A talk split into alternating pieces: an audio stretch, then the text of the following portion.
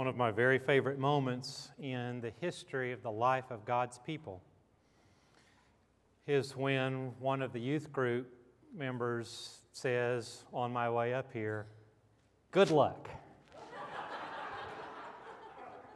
Thank you.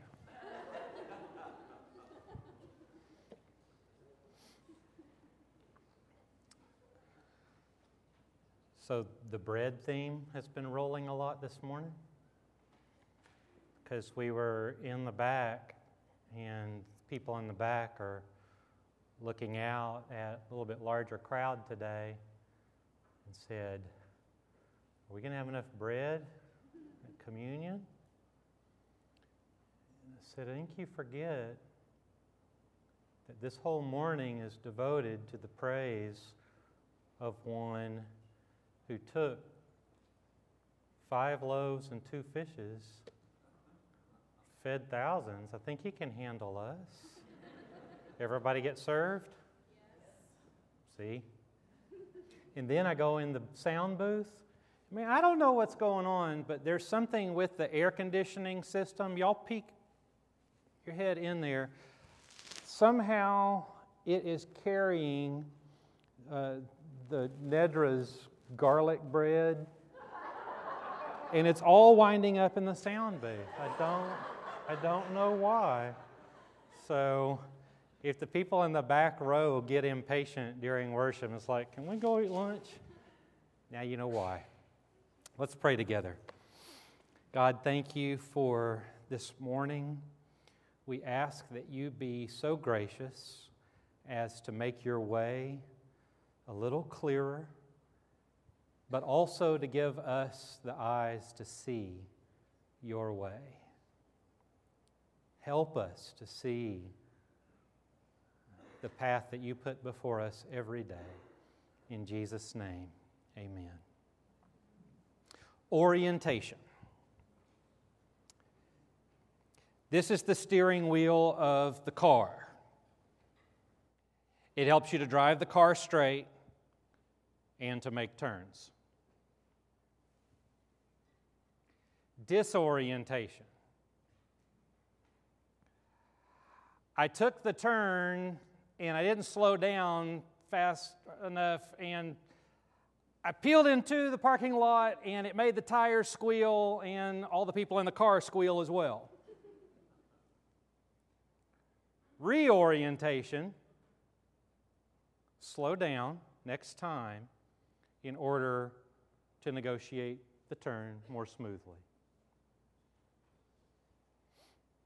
Orientation. Let us love one another, for love comes from God. Disorientation. Many false prophets have gone out into the world. Reorientation. And so we know and rely on the love God has for us. We might call where we are right now in the history of God's people a period of reorientation. Or we might call it, as some have named it, new orientation. And it keeps challenging us and begging the question is there ever a time in the life of God's people, in the body of Christ, for us to take on a new focus? To just say out loud, maybe we have put emphasis in places that didn't need as much emphasis as we thought they did. And if that is the case, then where should the emphasis be? If it's a time for new orientation, then what is that new focus? Let's hear 1 John 4. Dear friends, do not believe every spirit, but test the spirits to see whether they are from God, because many false prophets have gone out into the world. This is how you can recognize the Spirit of God. Every spirit that acknowledges that Jesus Christ has come in the flesh is from God. But every spirit that does not acknowledge Jesus is not from God. This is the spirit of the Antichrist, which you have heard is coming, and even now is already in the world. You, dear children, are from God and have overcome them. Because the one who is in you is greater than the one who is in the world. They are from the world and therefore speak from the viewpoint of the world, and the world listens to them. We are from God. And whoever knows God listens to us, but whoever is not from God does not listen to us.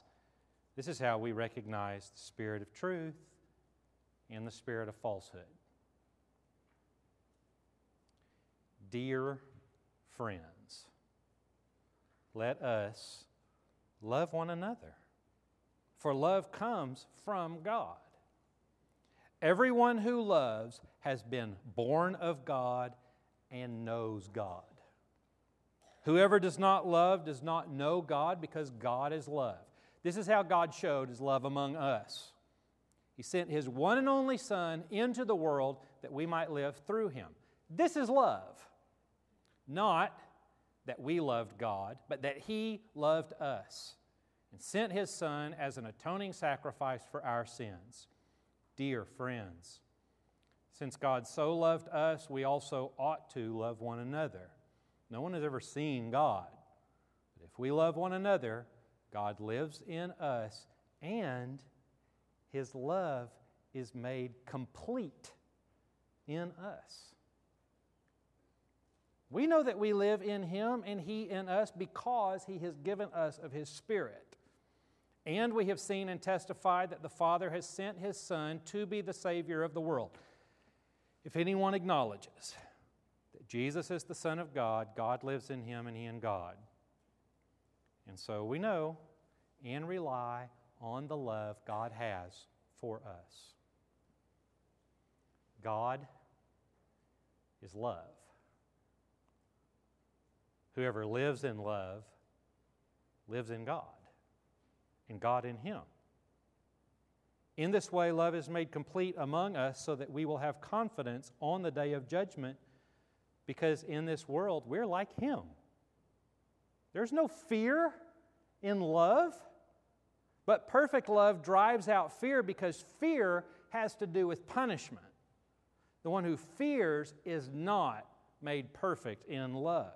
We love because He first loved us. If anyone says, I love God,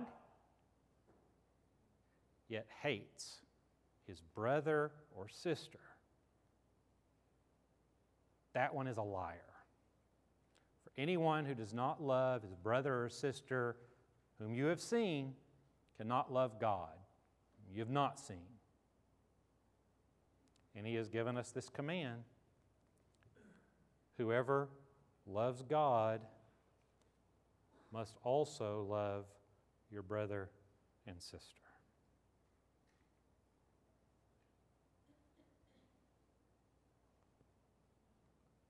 So you have all this talk of spirits.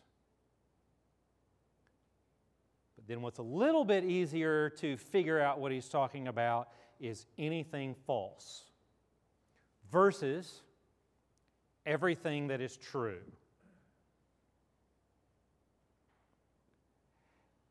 And sometimes what this really takes is a little bit of communal discernment.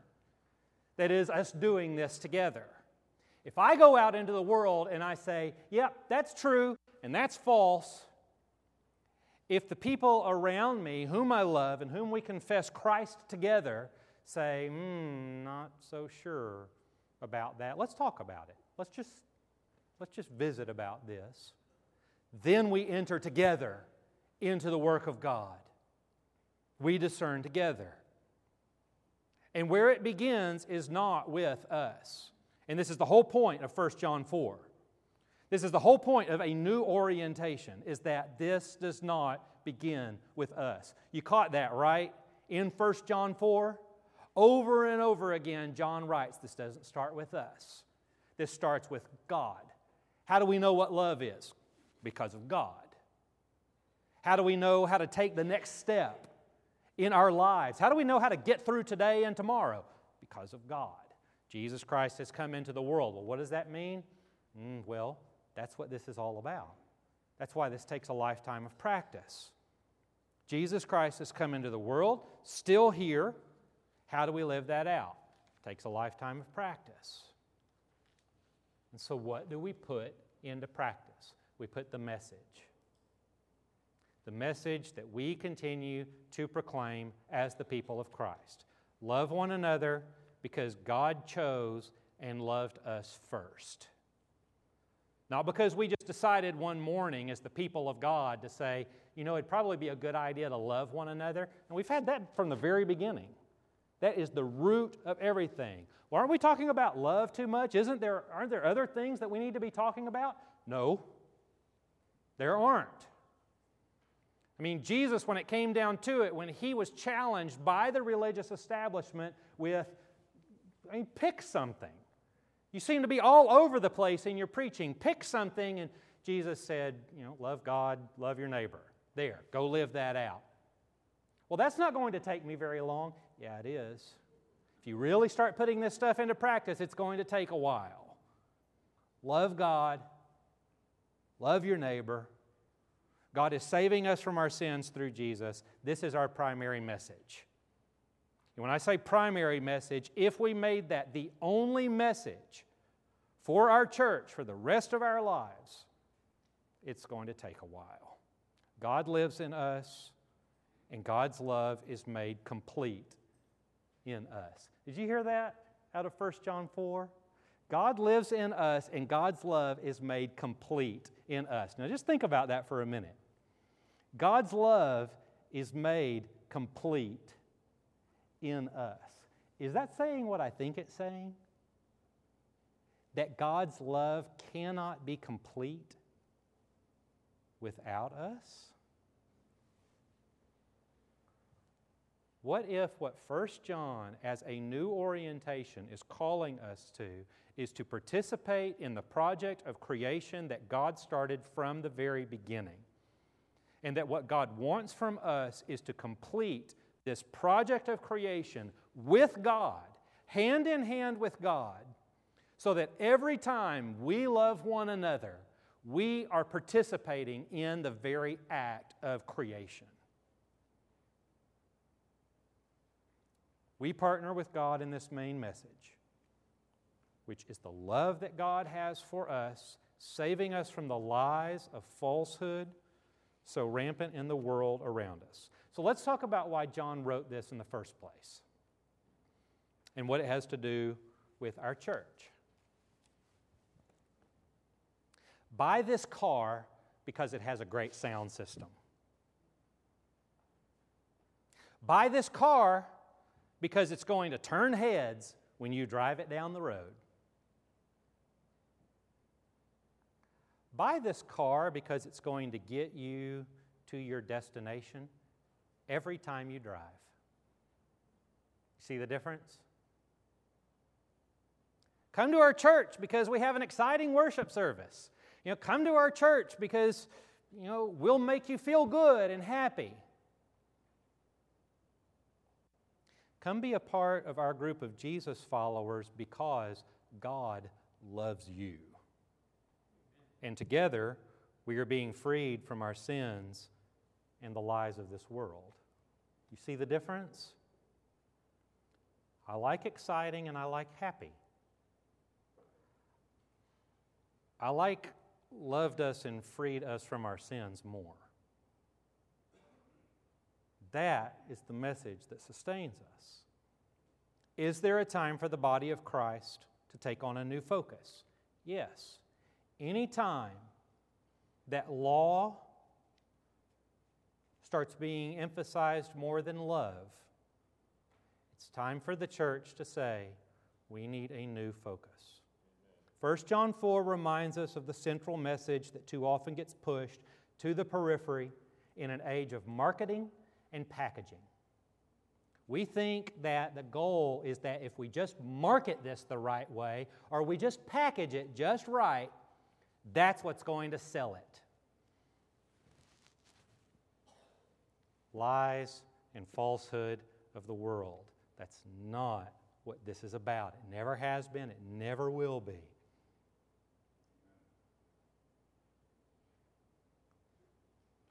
God loved us first and so we love one another. That's worth saying. Think about the original message, okay? Go back to the very beginning. Back to the very beginning of what we think of as when God communicated with the people.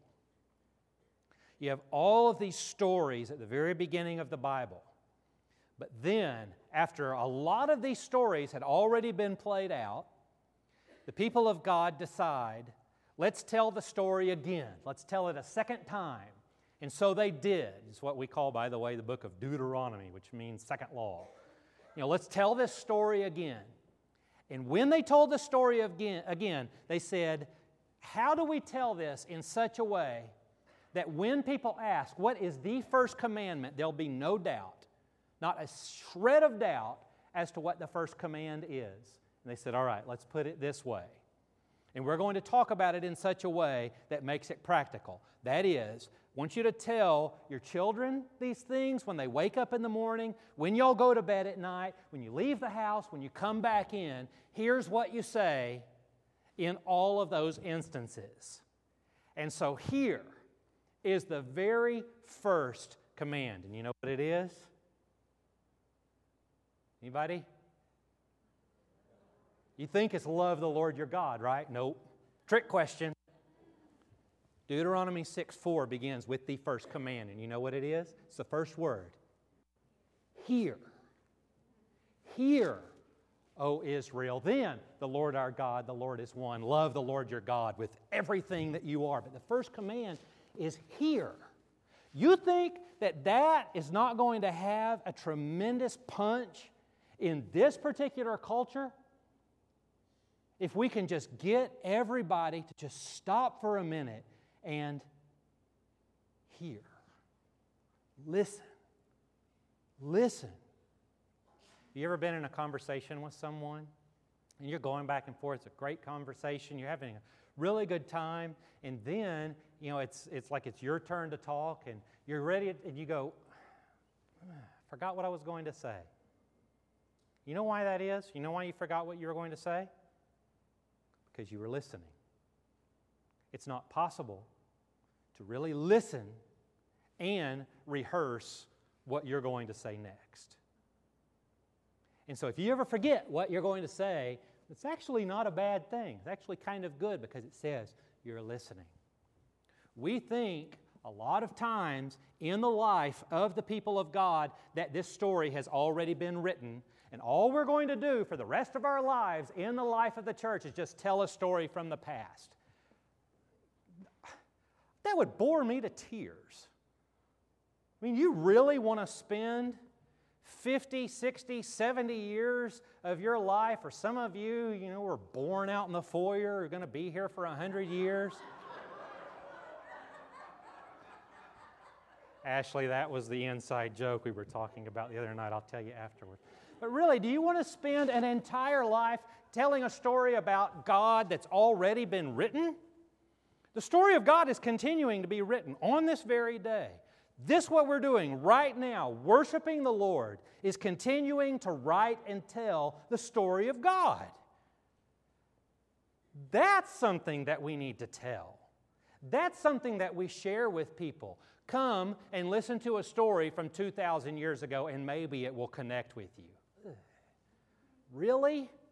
Come, let me tell you a story about the living Jesus who one time did this and who right here, right now, is doing the same exact thing.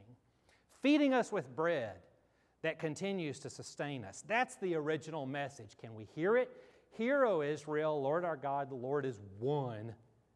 And then do you think it's coincidence that when the people of God around Jesus started telling this story again, they picked up on that language of the Lord is one and then said, In Christ Jesus, now that we are in Christ Jesus, all of these things that we use to separate one another, and it's as though Galatians is saying, just take your pick. All these things that we use to separate each other male and female, Jew and Greek, slave free, rich, poor, white, black. Take your pick. Those are nothing. Nothing. Another place in the writings of the New Testament actually goes so far as to say all these things that we thought were so important that I have spent the, my life devoted to are rubbish compared with this. We are all one in Christ Jesus. Everybody. You have access to God just as much as anybody else in this room or who's not in this room. That is the new orientation. But let me tell you, it's going to take an entire lifetime to put this into practice. Amen. Okay, so now for an afterthought.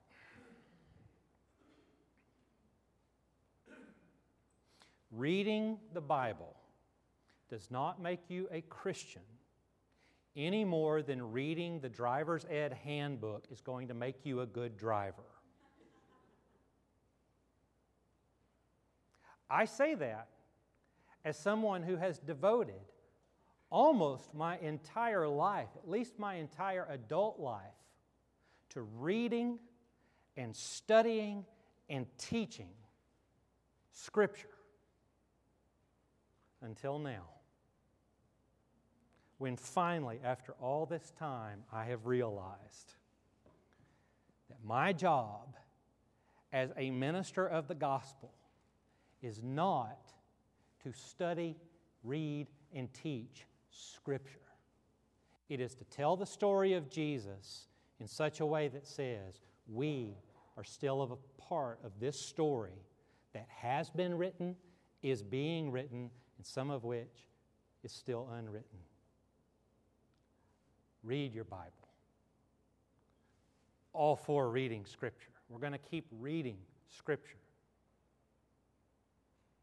But if we read and do not put it into practice all day, every day, then it's just not enough. Once upon a time, there was a tourist walking through the streets of New York City the tourist is completely, just cannot find anything. And the tourist walks up to an NYPD officer and says, How do I get to Carnegie Hall? And the officer says, Practice.